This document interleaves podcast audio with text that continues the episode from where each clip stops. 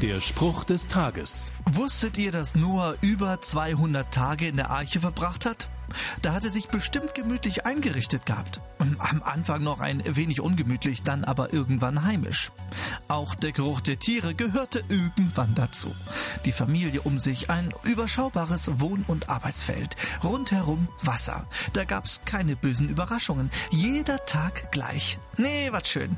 So könnte es ewig weitergehen. Wäre da nicht Gott, der irgendwann eine klare Aussage macht. Nachzulesen in der Bibel, da sagt er, geh aus der Arche heraus. Das war deutlich. Was ist deine Arche, aus der Gott dich herausruft? Noah ist rausgekommen. Und du? Der Spruch des Tages steht in der Bibel. Bibellesen auf bibleserver.com.